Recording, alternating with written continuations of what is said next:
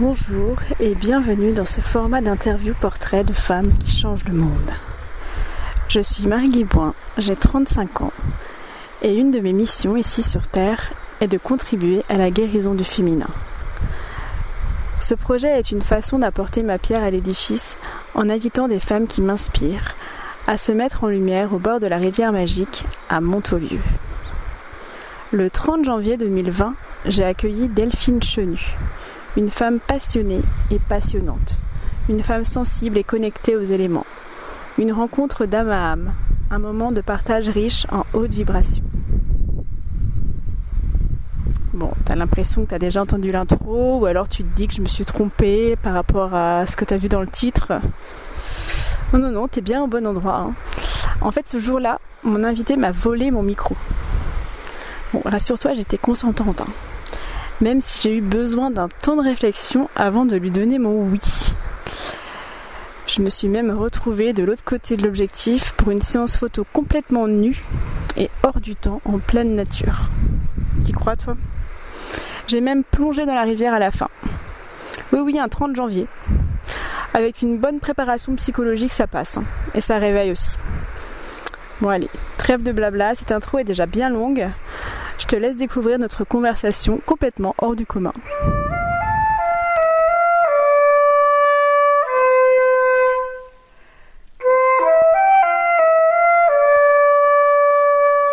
Bonjour Marie.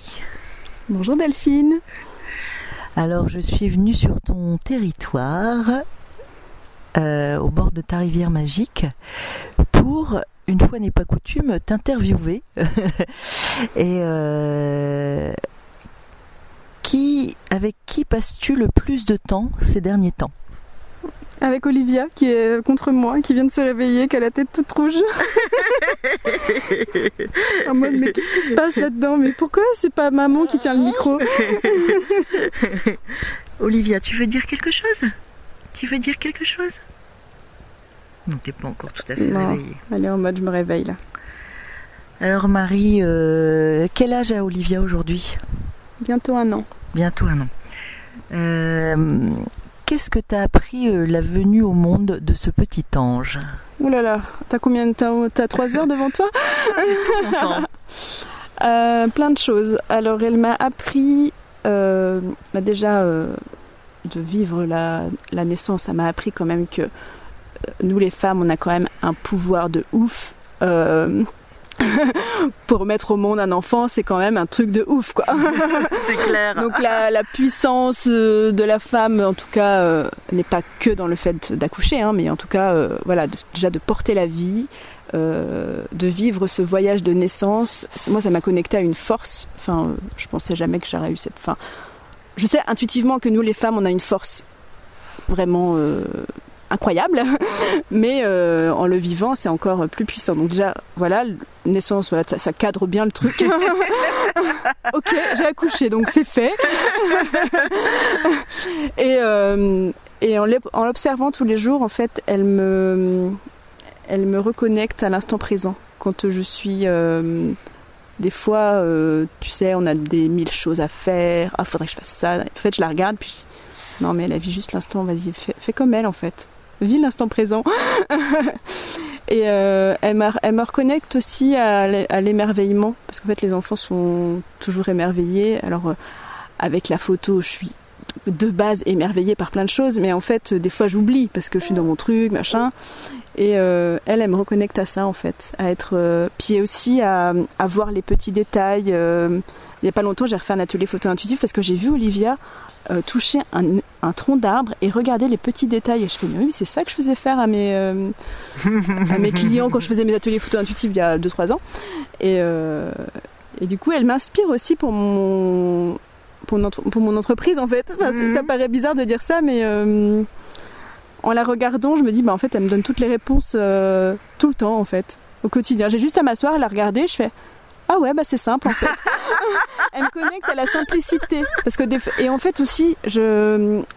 grâce à elle, grâce à toi, ma petite Olivia, euh, j'arrive mieux à aller à l'essentiel. Avant, j'avais une hmm. tendance énorme à l'éparpillement. Hmm. Mais vraiment, euh, voilà, j'ai toujours le cerveau euh, dans tous les sens, euh, avec hmm. plein d'idées et tout. Mais en fait, par sa présence, je me dis alors, c'est quoi qui est essentiel là maintenant? Et, et ça, ça m'aide dans mon quotidien, c'est un truc de fou. Et là, tu vois, tout à l'heure on parlait, je dis là, c'est la première fois depuis que que je suis indépendante, c'est la première fois que je me dis bon alors là, je vais structurer les choses. Parce que moi, je, suis toujours, je suis assez impulsive dans mes, dans mes choix, dans mes décisions. Et, euh, et le fait d'avoir Olivia à mes côtés, ben, en fait, sans le vouloir, elle m'aide à voir l'essentiel et à structurer, tiens, ben, qu'est-ce qui, qu'est-ce qui est important là maintenant que, pourquoi, Ça, ok, ça, j'ai cette idée-là, mais je vais la laisser maturer pour plus tard. Enfin, voilà, j'arrive, grâce à elle, à faire... Euh, ces petits tiroirs là qu'on parlait tout à l'heure à mettre mmh. alors ça je peux le mettre dans telle case bon ça je le ferai plutôt à cette période là enfin mmh. avant j'avais pas ça j'avais une idée paf je la lançais direct est-ce qu'on peut dire qu'elle t'aide à, être meilleure? Ah mais oui tous les jours tous les jours oh puis elle nous regarde ça n'a rien à dire je suis grâce à elle je suis tous les jours une meilleure personne mmh. parce qu'elle me connecte à alors des fois je me alors oui elle m'aide à être meilleure mais des fois quand même euh, j'apprends aussi à regarder mes parts d'ombre. Hmm. Parce que, euh, par exemple, si je projette quelque chose et que, par exemple, elle a besoin de moi à ce moment-là, et eh ben, euh, ça m'est arrivé des fois de cumuler des petites frustrations de maman, mhm. genre ah j'aimerais bien faire ça, mais non, faut enfin, je, vais m'occuper d'Olivia. Et en fait, je vois que quand je cumule des petites frustrations, eh bien, je peux être moins patiente avec elle, des hmm. choses comme ça. Hmm. Donc elle me, elle me fait aussi, euh, elle me montre ma vulnérabilité, quoi. Et de me dire, bon, euh, elle me dit sans le me dire, maman, faut que tu penses à toi pour que tu t'occupes bien de moi. Ah, voilà. oui, génial. Et, génial. Et là, récemment, du coup, on a mis en place. Euh, alors, c'est pas encore bien, ça roule pas encore à, fond, mais en tout cas. je me dis, j'ai des instants sacrés. Le matin, il faut que j'ai mes 22 minutes sacrées. Ouais. où là, je suis seule et euh, je fais euh, du qigong, euh, je médite un peu. Et là, je sais que si j'ai pris ce temps pour prendre soin de mon énergie, après avec Olivia et le reste de ma journée, alors que en fait, je suis pas, je suis pas collée à elle toute la journée parce que maintenant elle fait sa petite vie hein, sur son tapis, elle se met debout, elle fait sa life. Et ben si j'ai ces petits instants sacrés le matin et un autre petit instant sacré avant qu'elle s'endorme le soir, je sais que par exemple même si elle a du mal à s'endormir, je vais être plus patiente. Je vais mmh. être mmh. parce que j'aurais pris ces c'est pas des heures et des heures, hein, mais mhm. j'aurais pris ces micro-temps pour mhm. moi seule au calme. Et du coup, grâce à ça, donc oui, elle m'aide à être une meilleure personne parce que elle me dit maman, pense à toi. Prends soin de toi. Prends soin de toi. Et euh, grâce à ça, je prends mieux soin d'elle aussi. Mais du coup, est-ce que cette euh, est-ce que ce rituel ou cette entre guillemets tactique de se faire du bien, euh, par exemple, tout simplement le matin et le soir sur un court moment, mais un moment vraiment dédié à nous-mêmes, est-ce que euh, ce serait pas la clé aussi euh, d'une bonne vie? Je pense que tout le monde devrait le faire avec ou sans enfant en fait. Hein. Là, c'est elle qui m'a fait prendre conscience de ça. Mais mais, tu veux tenir le micro? Est-ce qu'on parle de toi? Parce qu'avant, ces choses-là, je les faisais et après, j'ai un peu oublié en étant maman, tu vois. Hmm. Marie, euh, est-ce que tu peux me dire euh, ce... comment tu vis euh, l'allaitement avec Olivia? Génialement bien, j'adore. ah, moi, je suis, je, je, je, pourrais presque dire que je suis une militante de l'allaitement. Euh, alors euh, après, faut pas se cacher, les premières semaines de vie, les premiers mois, euh, bon, le bébé il est tout le temps collé à ton sein presque. Mhm. Mais ça, je le savais parce que je m'étais énormément renseignée sur l'allaitement auparavant. Mhm. Je savais que c'était normal que.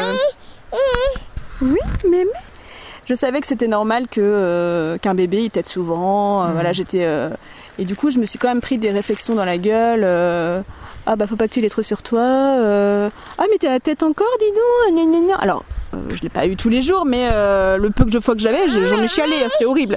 mais, mais, mais, tu veux qu'on se mette debout? On peut se mettre debout. Hein. Et et du coup, je n'ai écouté personne, même si des fois j'ai eu des remarques blessantes. Euh, maintenant, donc ça va bientôt faire un an quand même d'allaitement. c'est quand même vachement bien. Et, euh, et du coup, je me dis, c'est vrai que les premières semaines, les, bah, les premières semaines, les premiers mois, enfin, on va dire les deux premiers mois, j'avais, euh, on n'est pas obligé de marcher, hein, on peut rester un peu comme ça. Euh, les deux premiers mois, j'étais, ouais, trois même. Olivia, elle était collée à moi tout le temps, quoi. H24, Mmh. elle Mmh. était, euh, enfin, je sortais mon nichon tout le temps, elle dormait Mmh. sur moi, enfin, euh, si je la posais, de toute façon, ça n'allait pas. Et, euh, et après, ça, les choses se mettent en place, en fait, naturellement. Et moi, je me dis, mais même aujourd'hui, je me dis, mais l'allaitement, c'est, c'est la vie, quoi. Enfin, et il faut quand même savoir que ce qui est méga ouf, parce qu'en fait, je me suis quand même beaucoup renseignée, le fait que l'enfant rentre en contact, enfin, que la salive de l'enfant rentre en contact avec des espèces de trucs là qui sont sur les nichons, je sais plus comment ça s'appelle. L'ar- L'aréole et, euh, Ouais. donc, euh, du Et coup, les trucs de Montégory, non, je me rappelle plus le nom, Ouais, c'est un nom ouais, que j'ai oublié. Et ben ça dit à- au corps de la maman euh, ce que l'enfant a besoin. Donc s'il veut être hydraté, s'il a besoin d'hydratation, bah, ça va donner euh, un lait est plus plus fluide. fluide, plus liquide, avec plus d'eau. Si euh, l'enfant il a besoin de plus de protéines ou plus de vitamines, enfin, je trouve que c'est un, un truc merveilleux, quoi. Enfin, non, mais l'allaitement, c'est la vie, quoi. ah non, je peux parler d'allaitement pendant 50 ans, quoi. et, euh, et je trouve que c'est une belle aventure. Enfin, ça, puis c'est pas que de la nourriture. euh, c'est pas que pour manger en fait. Mm. Ça peut aussi apaiser des pleurs, ça peut apaiser, euh, ça peut donner, c'est pour un besoin de réconfort. Enfin, il y a vraiment, c'est pas euh, juste un aspect nourriture en fait. Et moi, je trouve quand même que c'est donc la nature fait que nous, les femmes, qui donnons la vie, enfin voilà, on produit du lait pour notre enfant. Je trouverais ça complètement euh, bizarre si euh, je donnais du lait d'un ani- d'un autre animal à mon enfant alors que moi je suis capable d'en produire pour lui Mm. et que Mm. c'est le bon lait pour lui le meilleur. Enfin bref, après je je je vais pas faire la polémique des laits, des machins, Ouais, c'est pas le sujet. Mais euh, en tout cas, je suis très euh, plutôt fière de mon choix, même si ça demande évidemment au départ une implication euh, parce qu'en fait je partais vraiment. je partais jamais. Enfin, si je partais, c'était une demi-heure maximum. Maintenant, elle a bientôt un an. Je peux partir, euh, je sais pas, 3, 4 heures, 5 heures d'affilée sans qu'elle tête. Bon, en plus, elle mange maintenant, donc c'est Mm. différent. Et, euh, et je trouve que ça serait à refaire, je referais pareil en fait. Mm. Je Mm. je vis pas l'allaitement du tout comme une contrainte. Mm. Je sais que ça peut être vécu euh, comme ça, mais euh, moi je vis l'allaitement comme quelque chose d'apaisant même. Elle se réveille la nuit, je sors mon nichon, elle tête, elle dort. Imagine, j'aurais pas mon nichon, je serais obligée de la bercer, elle arriverait pas à s'apaiser, parce que c'est la galère quoi. Euh, Est-ce que on peut dire, enfin moi-même j'ai allaité mes deux enfants et j'en garde un souvenir euh, encore ému. Euh, pour moi, l'allaitement ça a été aussi également un moment épanouissant de ma vie. Oui, clairement. Mais moi, moi aussi. En fait, je me sens, quand j'allaite, je me sens euh, la déesse de l'univers. Enfin, euh, je me dis, euh, je suis, je suis quand même capable de, d'offrir ça à mon enfant. Et en plus, ça me coûte que dalle. enfin, euh, je me sens vraiment, enfin, je me sens plutôt, je me sens dans ma puissance de femme en fait quand Mm. je fais, quand là, elle est en train de téter. euh, je me sens puissante. Je me dis, bah, en fait, je suis capable de répondre à énormément de besoins. Je vais pas dire tous parce que des fois ça marche pas tout le temps, hein. Mm. mais euh, grâce à, à quelque chose qui est on ne peut plus naturel en fait. Mm. Donc ouais, donc je me sens une déesse de l'univers, voilà. Alors euh, Olivia a un an et comment euh, as-tu poursuivi euh, son cheminement alimentaire? Qu'est-ce que tu as choisi euh, comme, euh, comme méthode? Ah, je sais ce que tu veux me faire dire. Alors, euh, on a choisi euh, la diversification menée par l'enfant. Euh, ça veut dire qu'on lui a jamais donné à manger à la cuillère, des purées et tout ça. En fait, elle s'est toujours nourrie euh, toute seule, en fait. Et euh, alors, il y a quand même quelques règles de sécurité au départ hein, pour introduire cette méthode entre guillemets, parce que pour moi c'est plutôt le prolongement naturel de l'allaitement, Mm. mais Mhm. on va dire méthode, c'est Mm. plus simple. Oui, oui, oui, oui, Voilà. Et euh, donc on peut commencer euh, la diversification à partir de 6 mois et quand le bébé se, sait se tenir assis euh, seul. Euh, Olivia, elle a su se tenir assise euh, plus long- après 6 mois en fait. Euh, On a dû commencer vraiment à lui donner des aliments au début. Elle devait avoir 7 mois et demi, 8 mois. Bon, on s'est aussi pris des réflexions dans la gueule. Ah bon, elle mange toujours pas gna, gna, Bon, bref. forcément, hein, il y a toujours des trucs. Euh, mais tu peux pas lui donner des vrais aliments, euh, des vrais trucs, parce que forcément, mon lait, ça ne sert à rien, évidemment. Oui, on, revient toujours à l'allaitement. Oui, on voit qu'Olivia n'est pas en pleine forme. Hein non, pas du tout. Non, c'est pas une petite fille épanouie. oui. Euh, et, en fait, j'étais pas du tout inquiète parce que justement, je savais que même si c'était plus tard que la norme qui a commencé à manger, norme entre guillemets encore, mmh. euh, je savais que mon lait allait euh, subvenir à tous ses besoins. Donc, j'étais mmh. pas du tout en panique à me dire oh là là, elle mange pas d'aliments autres que mon lait. C'est la... Bah, j'étais hyper sereine en fait. Mmh. Donc, à partir de, je pense, vers 7 mois et demi, 8 mois, je crois qu'on a vraiment commencé. Donc, au début, on donne des aliments de la taille du poing de l'enfant. Donc, ça peut être une banane ça peut être euh, un quartier d'orange, comme ça il peut euh, un peu euh, comment dire, c'est le jus là, voilà, des aliments plutôt sécuritaires. Et au début, par contre, il faut pas s'en faire. Les deux trois premières semaines, euh, ils mangent pas forcément. Hein. Hmm. Ils s'en étalent partout, euh, ils s'en foutent. Enfin, Olivia, au début, là, tu, l'as vu. Hmm. quand elle veut manger, elle, sait le dire. Hein. Mais au début, euh, elle s'en foutait de la bouffe. Elle n'avait rien à péter, quoi. et, et maintenant, je trouve que c'est d'une sérénité parce qu'en fait, elle mange exactement la même chose que nous. Mhm, mhm. Donc, euh, et aussi, le, ce que je trouve super bien avec la diversification menée par l'enfant, c'est que euh, notre bébé, il mange avec nous. Mhm. Il mange pas à part un petit pot qu'on va lui donner, en plus qu'il a même pas vraiment choisi, qui a toujours le même goût quasiment. En fait, elle est vraiment inclue dans la vie de famille et dans nos repas. Elle est avec nous, en fait. Il n'y a pas de tiens, bah, je vais lui donner à manger avant, et puis après, bon, bah, nous, on va manger entre adultes. Enfin, voilà. C'est vraiment, pour moi, la diversification menée par l'enfant, c'est inclure l'enfant dans euh, la vie de la famille en fait. La vie globale. Ouais. Hmm. Hmm. Et euh, là, quand elle veut manger, elle sait dire je, veux. elle voit qu'on sort tout son attirail parce qu'en fait, euh, il peut y avoir des petits dégâts par terre et tout au début, hein, donc on a tout un attirail qui l'entoure, c'est assez drôle. Et, et, quand on la met dans sa, dans sa petite chaise, elle, est, elle fait un bruit spécial qui veut, qui, qui, qui veut dire qui qui dit son impatience de vouloir manger. et, et, moi, je trouve ça merveilleux, enfin, à observer je trouve ça aussi magnifique de la voir découvrir les textures. Quand c'est un nouvel aliment, elle, a une façon de le toucher, elle met dans la bouche, elle dit ah ouais ok ça cette texture là machin. Enfin il y a vraiment une mmh, aussi mmh. au-delà de l'aspect nourriture encore là, il y a vraiment aussi une euh, une espèce d'affinement des perceptions en mmh, fait. Mmh. Euh, toucher mmh. différentes textures, avoir différents goûts. Alors après, elle est habituée à avoir différents goûts parce que vu qu'elle est allaitée, elle a déjà eu plusieurs goûts différents. Donc même une fois avec Thomas, on lui a donné du citron, on s'est dit elle va faire une tête. Et en fait non, elle a pas branché, elle a, mangé le citron comme ça. Je fais ok.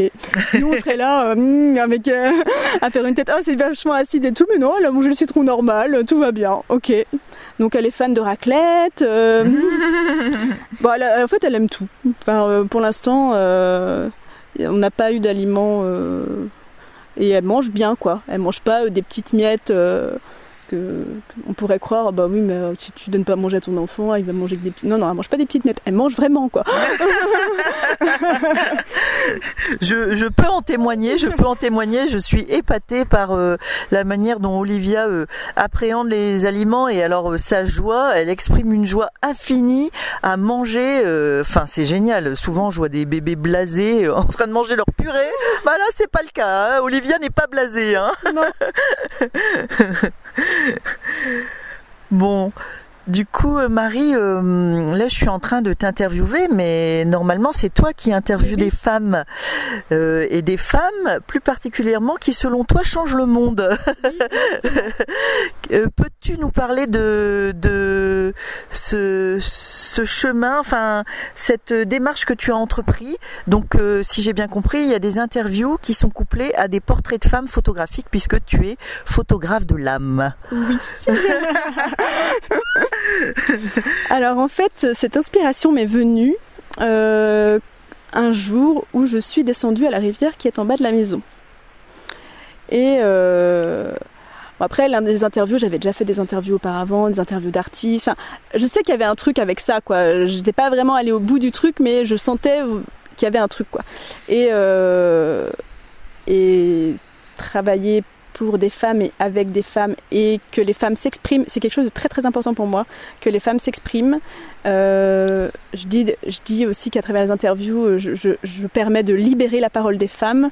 Et je pense que c'est important de donner la parole aux femmes et euh, changer le monde. Alors ça peut paraître un très grand mot, mais en fait pour moi changer le monde, c'est pas forcément être une star, faire des trucs à des millions. Enfin, c'est pas ça en fait. C'est juste euh, déjà euh, en exprimant ce que tu as à dire et en, en osant aussi se faire photographier parce que c'est pas facile pour tout le monde. Pour moi, ça participe déjà à changer le monde en fait. Ça, ça veut, ça veut dire qu'une autre femme, peut écouter cette interview, cette conversation même, parce que du coup, c'est plutôt des conversations que vraiment des vraies interviews, on va dire. Une autre femme peut écouter cette conversation et euh, il y a des choses qui peuvent résonner pour elle en fait et se dire ah ouais donc c'est une femme comme moi en fait elle a rien de enfin d'apparence de plus que moi en fait et euh, ah bah si elle l'a fait ça veut dire que moi aussi alors peut-être que je peux le faire en fait et aussi le fait de passer derrière l'objectif enfin, c'est pas un exercice forcément évident mmh. et euh, ah bah ça veut dire que je suis capable aussi en fait c'est vraiment euh, pour moi, ce projet, ça participe à je sème des graines en fait. Mmh, je sème mmh. des petites graines. En... Mmh. J'invite des femmes bon, que je connais, euh, des femmes qui pour moi m'inspirent moi déjà. Et euh, je me dis, bah, si elles m'inspirent moi, peut-être qu'elles peuvent aussi inspirer euh, d'autres personnes en fait. Oui, justement, c'est de ça aussi. Je voulais y, en, y arriver. c'est euh, ton travail est inspirant, je pense, et enfin il a, il, euh, comment dire, tu as envie de susciter l'expression euh, globale euh, dans sa globalité, et c'est, c'est avec avec une vision touchante en fait. Peux-tu me parler de ton studio photo Alors j'ai un studio, bah vraiment c'est le qui me coûte vraiment super cher. Hein. Je me suis vraiment ruinée pour avoir ce studio. En fait, c'est Bon, j'ai pris un crédit à vie. Hein. Je pense que même mes, an, mes, c'est mes non, c'est pas mes ancêtres. Comment on dit les autres? Les, Mes héritiers vont payer aussi euh, ce studio euh, toute leur vie, je pense, puisque mon studio c'est la nature. J'avais fait un podcast sur ça, je ne sais plus quand, mais le titre c'est Mon studio photo, c'est la nature. Et en fait, pour moi, la nature, enfin, je suis très, euh, j'adore la nature. Je suis hyper connectée à la nature. Je, je regarde la nature, je peux rester euh, trois plombes à regarder une écorce d'arbre. Je suis amoureuse des arbres, j'adore. Euh, je suis amoureuse des rivières. Je rêvais de vivre près d'une rivière et bah je vis près d'une rivière, même de deux rivières en fait. Et, euh, et là ici, en, fait, en vivant ici à Montaulieu, en fait, je pense que la vie nous a propulsés là. C'est pas du tout un hasard, hein. vraiment. Euh, c'est vraiment pas un hasard du tout. et euh, je sais plus ce que je voulais dire. Euh, on parlait du fait que ton studio te coûte très cher parce que c'est la nature et que vous avez été propulsé à Montaulieu. Ouais. Et, euh, et oui, voilà. Et le fait de vivre ici, pour moi, ça y est, je me sens enfin connectée aux saisons. Ah, tu vois Parce qu'en fait, euh, euh, avant j'habitais en ville. Enfin, j'ai vécu euh, petite à la campagne, mais après j'ai tout le temps vécu en ville en fait. Mhm. Et euh, par exemple, je vivais très mal mes hivers. Parce que moi, l'hiver, je suis assez lente. Mhm. Je, je, prends mon temps, je suis un peu en hibernation, même si je suis pas totalement en mode ermite, mais je suis un plus lente, plus calme. Et l'été, j'ai tendance à avoir plein d'idées de projets, d'envie de faire plein de choses et tout ça. Et en fait, en ville, j'étais décalée. Parce qu'en fait, en été, j'avais plein d'idées, donc je lançais des trucs atelier machin. Mais en fait, tout le monde était barré, quoi. tout le monde était en mode euh, détente. En fait, pendant que les gens étaient en mode détente, je suis en vacances, moi j'étais en mode ébullition.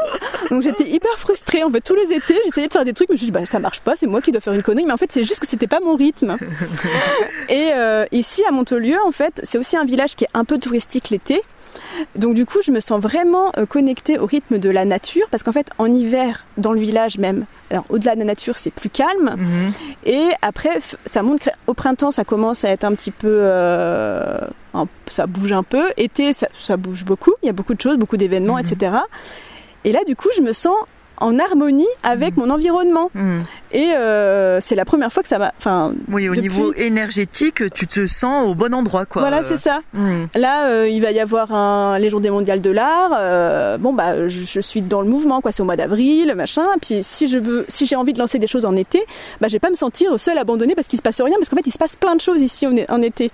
Donc donc ouais, c'est la, c'est la première fois que je me sens vraiment euh, Olivia Strandor. Voilà, la magie du nicheton. Hein, euh, que je me sens vraiment euh, en lien avec la nature et ça j'y aspirais depuis euh, en fait j'ai dû déménager 13 fois dans ma vie pour arriver là quoi et et si par exemple j'ai des journées où je suis un peu plus agitée où je suis trop dans ma tête et tout ça je vais à la rivière ça me calme direct hein.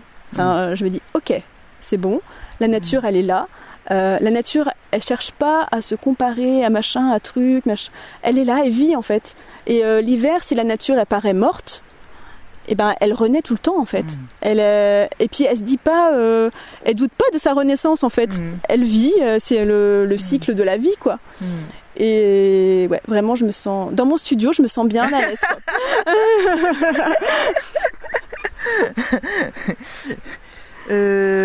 Aujourd'hui, quelle part, euh, quelle part joue dans ta vie ton intuition? Oh là là euh, Je suis très connectée à mon intuition. Si je, si le sens pas, bah j'y vais pas. Et si je le sens, j'y vais. Mais par contre, ça peut être très irrationnel. Hein. Euh, par exemple, je dis que la maison nous a trouvés, etc. depuis même avant qu'on emménage à Montolieu, déjà on arrivé là par hasard, qui n'est pas un hasard. Euh, c'était dans le but de se trouver une maison dans le coin, etc. Et j'ai toujours dit à Thomas, on va signer une maison au mois de mars. Bon, il m'a pris pour une folle comme d'habitude. Lui était en stress, on va être SDF, on n'a plus de maison, machin. Et en fait, on a signé une maison au mois de mars, mais je ne peux pas expliquer pourquoi euh, j'ai dit qu'on allait signer une maison au mois de mars. D'où ça sort? Je n'en sais absolument rien. Et, euh, et des fois, j'ai des trucs comme ça, j'ai des, des, espèces de certitudes qui ne sont pas explicables. Et pour moi, c'est aussi ça l'intuition. Et je pense que aussi la nature aide à se connecter à son intuition. Enfin, voilà, le fait de. Même si j'avais déjà une intuition développée en ville, être connecté à la nature, ça la rend encore, euh, je trouve, plus puissante en fait. Hmm. Et on peut choisir de ne pas l'écouter, mais consciemment, on peut se dire non, je n'écoute pas. Enfin, voilà, on a le choix en fait. J'ai hmm. cette intuition-là, est-ce que je l'écoute, est-ce que je l'écoute pas? Tu peux choisir de ne pas l'écouter si tu veux. Après, tu verras ce qui se passe, mais. à tes risques et périls. Voilà, c'est ça. Et non, bah après, c'est pas pour rien que je fais des ateliers photo intuitives, que je parle de l'intuition. Euh, dans mon livre, je parle de l'intuition. Enfin. Que tu nous demandes pendant une séance photo de faire l'amour avec la nature. bah oui, pour moi, ça me paraît logique. et, en fait, euh, il y a beaucoup de projets comme ça. Bah, par exemple, le projet que j'ai fait il y a quelques années à Nantes, ça a été mené entièrement à l'intuition. Mmh. Quand tu prends le recul, tu as l'impression que c'est organisé. Euh, étape 1, étape 2. Non, c'était juste une intuition au départ. Hmm. Et ça a mené euh, ma première expo le jour de mes 30 ans, pile poil quand même. Hmm. Et euh, voilà, ça c'était un projet, euh, juste j'ai suivi une intuition qui n'était complètement pas rationnelle du tout. Hmm. Et voilà, souvent les grandes décisions dans ma vie, ça a été impulsé par une intuition. Quand j'ai quitté mon travail, en 2011. J'ai l'impression de parler comme une vieille, maintenant ça me longtemps. Quand j'ai quitté mon travail, enfin, j'ai eu des bâtons dans les roues, je devais être, j'avais demandé un financement, je l'avais pas eu. Enfin voilà, il y a eu quand même des, choses à, passer. Mais mon, intuition me disait, tu continues quand même. Enfin, c'était pas rationnel. J'aurais pu dire, bah non, je vais demander un, financement l'année prochaine, je peux pas le faire. De manière terre à terre basique, c'était euh, normalement pas possible mais je sentais que je, personne ne pouvait m'arrêter. Hein, de toute façon, tu, pouvais me dire euh, non, Marie, t'es pas raisonnable, rien à foutre. Mhm. J'étais, je fonçais dans le tas, quoi. Mhm. Donc ça veut pas dire qu'après j'ai pas eu quelques galères et que ça a été difficile. Mhm. J'ai eu des moments difficiles, même si j'ai suivi mon intuition. Ça veut pas dire que je suis mon intuition n'est pas égal. Euh, tout, se passe bien, euh, merveilleusement et sans encombre. Voilà, ça veut pas dire ça en fait. Suivre son intuition, c'est aussi avoir la foi que même si tu as des défis à traverser, avoir la foi que ça va le faire quand même. Et, euh, et ça, c'est d'une puissance. Après, quand tu dis, oh purée, j'ai traversé tout ça, j'ai réussi. Enfin, donc non, ouais, l'intuition, c'est ça a une part très importante dans ma vie, mais qui n'est pas compréhensible par tout le monde, évidemment. Hmm. Hmm. Même Thomas, des fois, il a du mal à me suivre. Non, mais concrètement, qu'est-ce que tu veux? Bah, Je sais pas encore. ok. Et alors, euh, tu as sorti un livre euh, il y a quelques mois qui s'appelle euh, Derrière la peur, la magie. Oui. C'est ça.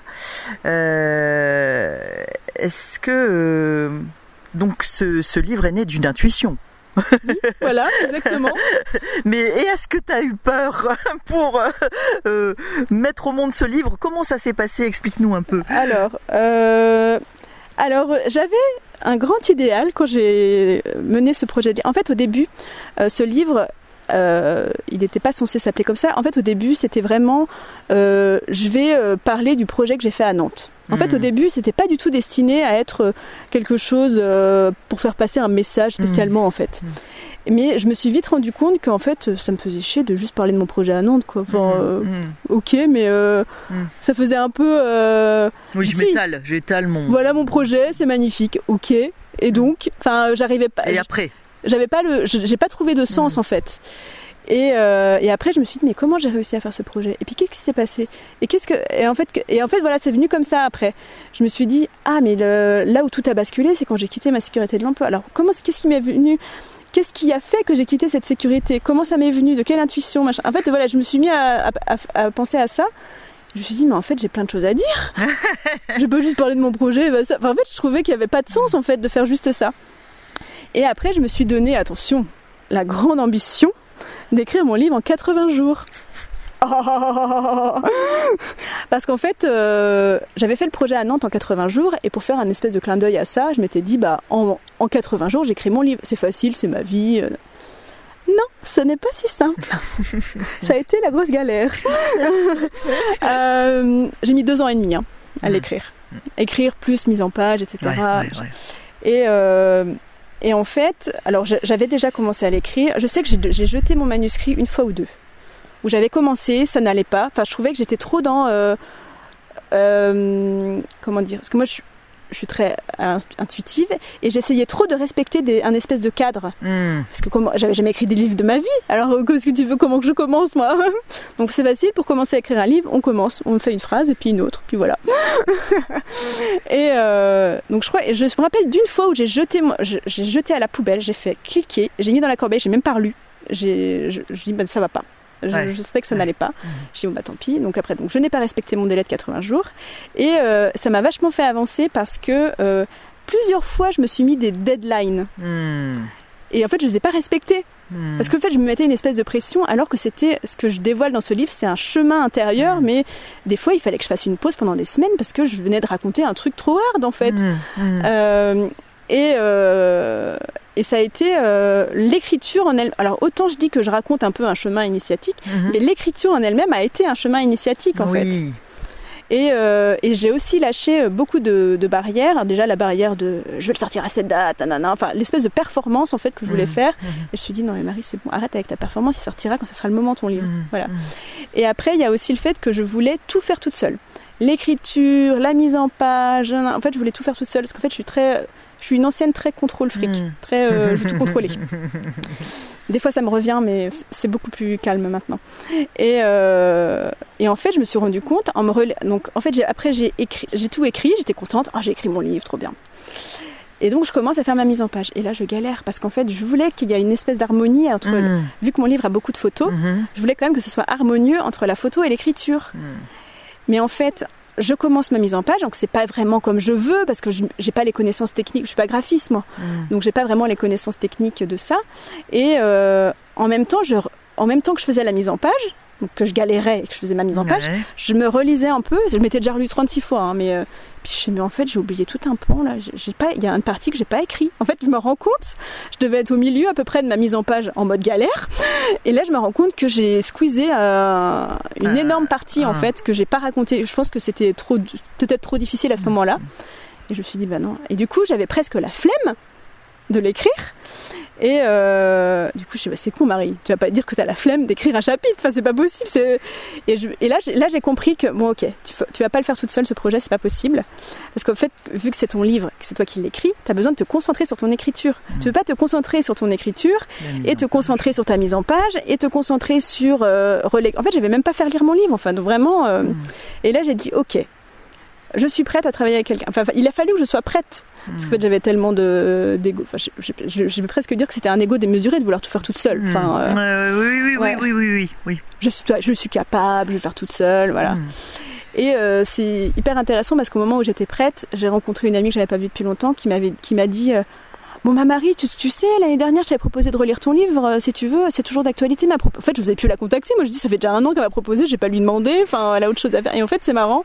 Et euh, le soir même, ou le jour même, je crois, j'avais rendez-vous avec une amie graphiste qui d'ailleurs euh, quittait son travail, enfin qui avait du temps du coup parce qu'elle quitté son boulot euh, qu'elle n'en pouvait plus. Et euh, une amie que j'ai interviewée il n'y a pas longtemps, Karine, que j'adore comment elle écrit, etc. Et, et une autre amie photographe qui est en train de m'interviewer, qui m'a pris en photo pour ma photo de couverture de livre.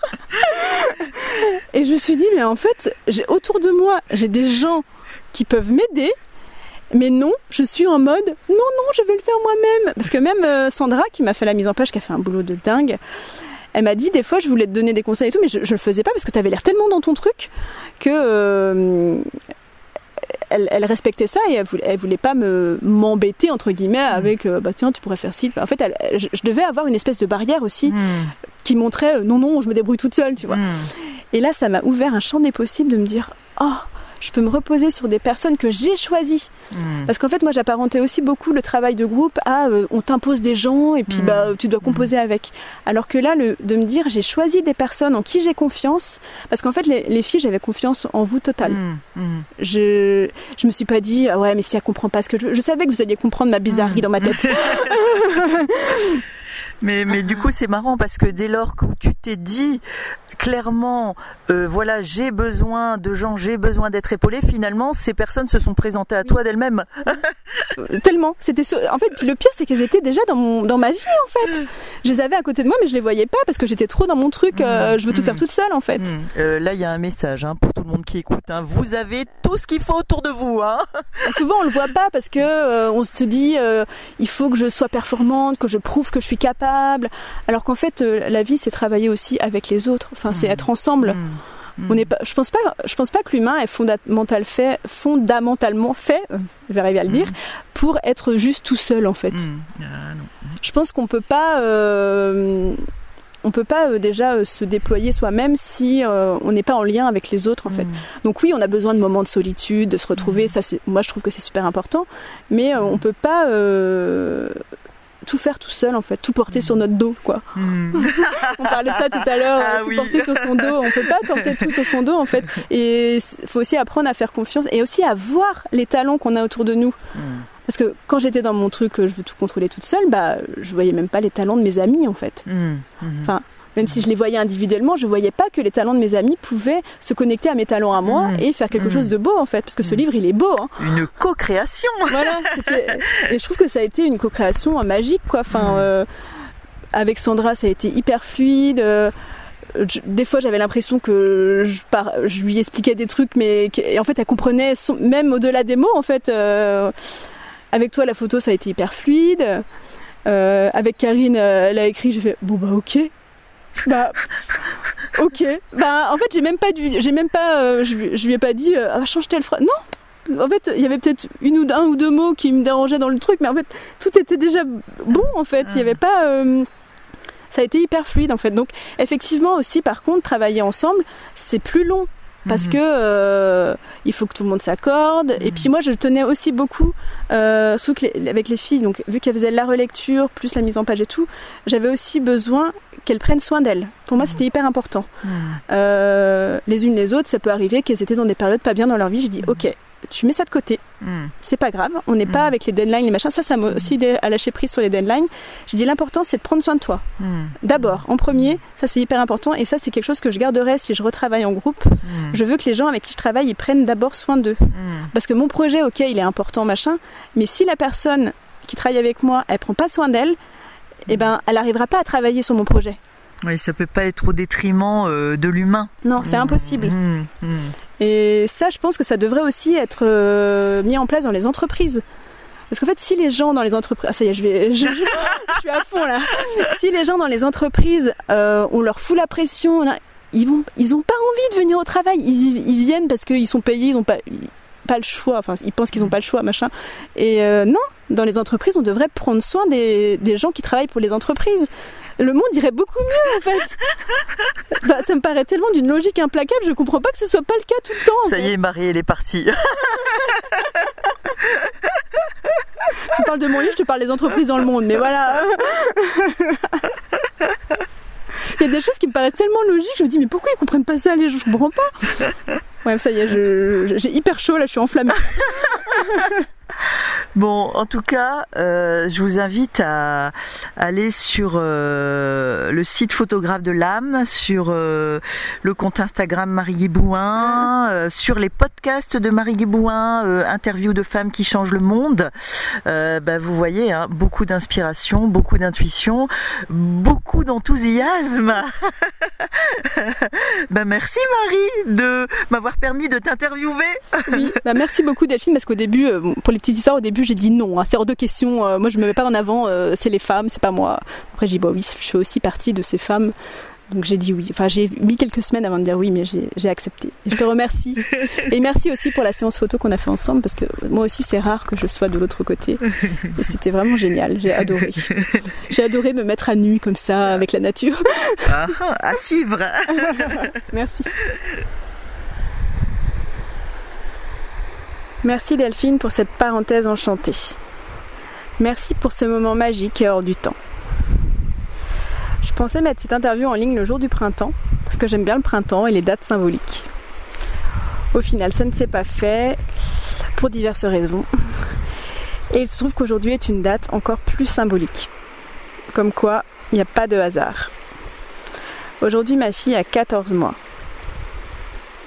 Aujourd'hui, ça fait un an que mon livre est sorti. Aujourd'hui, ça fait un an que, nous avons signé pour notre maison. Il y a un an aussi, j'exposais pour la première fois ici, à Montaulieu, là où je vis maintenant, à l'occasion des Journées mondiales de l'art. Cette année, j'y participe une nouvelle fois et j'ouvrirai les portes de ma maison pour mettre en lumière dans la matière ce beau projet d'interview portrait de femmes qui changent le monde. Étant donné le contexte actuel, ce week-end artistique est reporté au mois d'août, normalement. Je communiquerai sur les dates exactes quand nous aurons plus de visibilité sur la situation. En attendant, je t'invite à partager cette interview afin qu'elle touche le cœur et l'âme de toutes les personnes qui en ont besoin. Je t'invite également à soutenir mon travail sur ma page Patreon si le cœur t'en dit. Et si tu as besoin de t'évader un peu, va faire un tour sur mon site web. Il y a des centaines d'articles à lire sur mon blog. Fouille dans les archives et clique un peu au hasard. Il y a sans doute un message pour toi. Je te dis à très bientôt pour une nouvelle interview portrait de femmes qui changent le monde.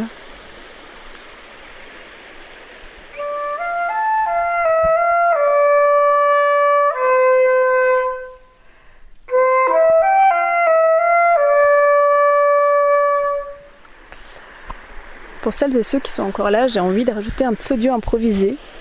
Je ne sais pas si je le publierai. Genre, je suis assez surprise parce que Olivia s'est endormie alors qu'elle a déjà fait une sieste ce matin et qu'en ce moment, elle fait une sieste par jour. Et là, elle s'est endormie. Donc peut-être que c'était pour que je vous parle plus. Je ne sais pas. Je m'attendais à ce qu'elle s'exprime dans l'interview et dans la conclusion, mais ce n'a pas été le cas. Euh, je voulais vous partager un petit peu mon cheminement par rapport à ces interviews. Euh, j'ai décidé de, de, mener ce projet euh, en l'été dernier. J'avais un gros besoin de faire table rase de tout ce que je proposais, euh, les prestations que je proposais. J'étais déjà en pause hein, parce que avec la grossesse, puis la naissance d'Olivia, j'avais déjà mis mes activités un petit peu en pause. Mais sur mon site web, tout était encore en ligne. Donc euh, à ce moment-là, j'ai entrepris d'écrire un journal et, euh, et, dans mon cheminement euh, que j'ai partagé avec quelques personnes d'ailleurs, depuis ce journal, je ne l'écris plus. Ça a duré 8 mois, je crois, 8 ou 9 mois, je sais plus, presque le temps d'une grossesse. Et et du coup, je, pensais en fait euh, que j'allais me consacrer euh, corps et âme uniquement à ce projet en fait. Que je pensais que j'allais faire euh, que des interviews portraits de femmes qui changent le monde et, et c'est tout, que je n'allais plus proposer de prestations, que j'allais faire que ça. Et c'est d'ailleurs ce qui m'a un peu poussé à, à, créer ma page Patreon. Patreon, c'est une plateforme à destination des artistes, des créateurs de contenu. Euh, enfin des, personnes qui partagent beaucoup de contenu gratuit en fait sur internet. Et, et donc les gens qui veulent peuvent contribuer. Donc moi j'ai commencé à mettre les premières contributions au prix d'un café par mois par exemple. Et après il y a des contributions un petit peu au-dessus. à partir de 5 dollars, parce que c'est en dollars, à partir de 5 dollars j'envoie une petite carte postale. Enfin voilà, c'est des, petites des petits clins d'œil, euh, voilà. Oh là là, il y a une bête trop chelou, on dirait une fourmi mais en version géante. Oh, c'est un truc de fou. Elle est énorme, elle a des antennes de ouf. Vous imaginez que vous regardez une fourmi, euh, c'est pas une fourmi je crois, hein, parce qu'une fourmi c'est pas comme ça, dans un microscope genre en version grossie euh, fois, fois 100 voire fois 1000. Ah mais c'est énorme cette bête truc de fou. Je suis complètement fascinée. Je n'ai jamais vu une bête comme ça. Bref. Euh, de toute façon, j'ai déjà perdu euh, les trois quarts des gens, je pense. Euh, mais c'est pas grave. donc du coup, je disais, quand j'ai, je me suis investie dans ce projet que j'adore et que Là, à l'heure où je parle, j'ai l'impression que je vais le faire toute ma vie. Euh, j'ai cheminé beaucoup avec ça. Donc là actuellement, donc là je suis la neuvième interview. c'est, je suis, c'est bizarre en fait de, l'autre côté, mais c'est très intéressant parce que du coup ça m'a permis aussi de de, de comprendre euh, ce que peuvent ressentir les personnes que j'interviewe et que je photographie également. Et en plus, euh, bah, j'avais déjà eu des retours comme quoi c'était souvent à des moments charnières de la vie des gens, ou alors euh, même la photo, énergétiquement, il se passe quelque chose, mais c'est bien de le ressentir aussi de l'autre côté. Euh, moi, c'est vraiment très rare, j'ai rarement l'occasion d'être photographiée. C'était vraiment très intéressant.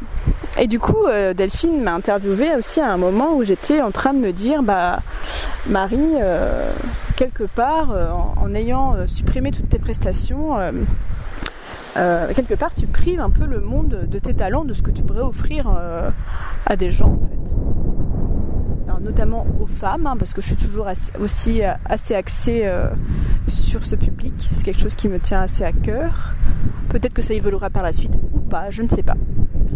Et, du coup, une des raisons pour lesquelles j'ai un peu traîné à publier l'interview, c'est que je voulais refaire mon site. J'avais plein d'idées, du coup, en me disant, bah, pourquoi ça serait ou les interviews portraits de femmes ou les prestations de service. Tu peux aussi faire les deux en fait.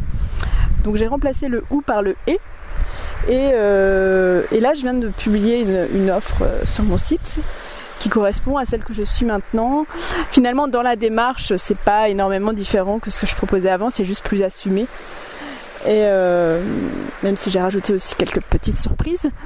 et j'ai aussi plein d'autres idées, donc je me suis dit, ah là là, il faut que je mette tout. Puis en fait, non, Marie, je me suis dit après, Marie, site web, ce que tu proposes, ça évolue toujours en même temps que toi, donc tu vas pas attendre que les étoiles soient alignées parfaitement, euh, ce qui n'arrivera probablement jamais. Et du coup, j'ai remis mon site en ligne il y a quelques jours. Et euh, bah voilà, là c'était le moment de publier cette interview. Et d'ailleurs, il y en a une autre à venir que je pense que je vais publier euh, d'ici la fin du mois. Parce que cette interview a eu lieu au mois de février. Et bah, les prochaines, je ne sais pas, ça va dépendre quand est-ce que nous aurons euh, à nouveau le droit euh, de nous approcher à plus de, mètres, de 2 mètres les uns des autres. Euh, voilà.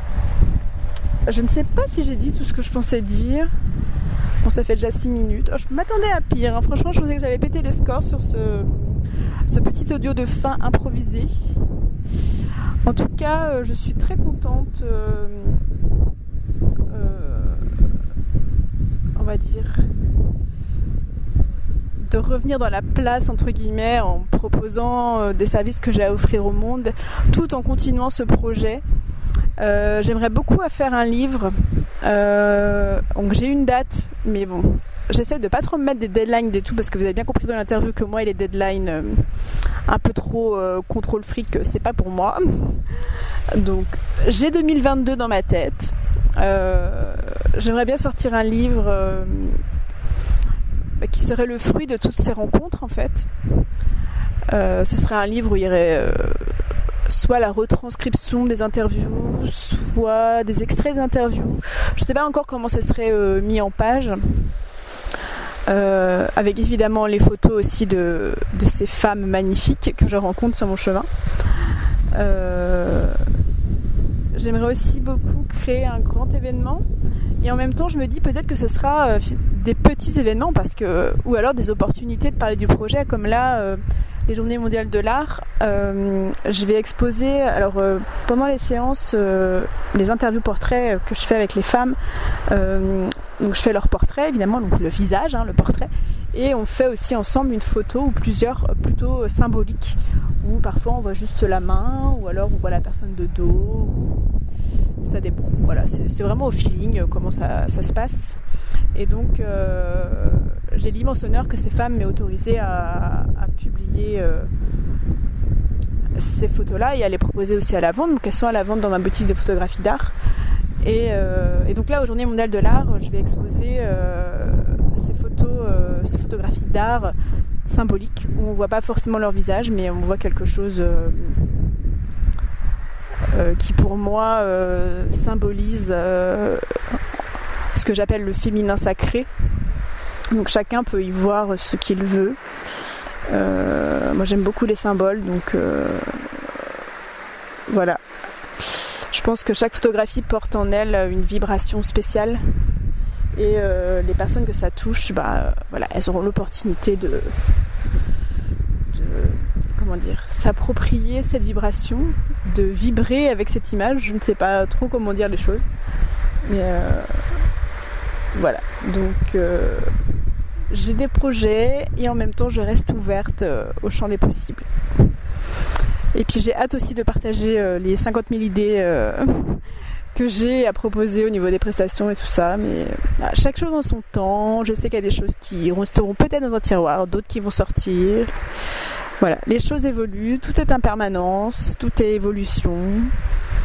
Euh, et, aujourd'hui, je pense plus que jamais, c'est on a une très très grande opportunité de, euh, j'allais pas dire de faire la révolution. Euh, on garde le R ou on l'enlève comme on veut, mais en tout cas, on a on a une grande porte devant nous et, et je pense que c'est plus que jamais le moment de d'aller vers ce qui nous inspire. Voilà, cette fois-ci, je vais m'arrêter là. Olivia signe la fin, euh, je pense pas qu'elle va se réveiller, mais Olivia signe la fin de cet audio qui fait bientôt des minutes. Salut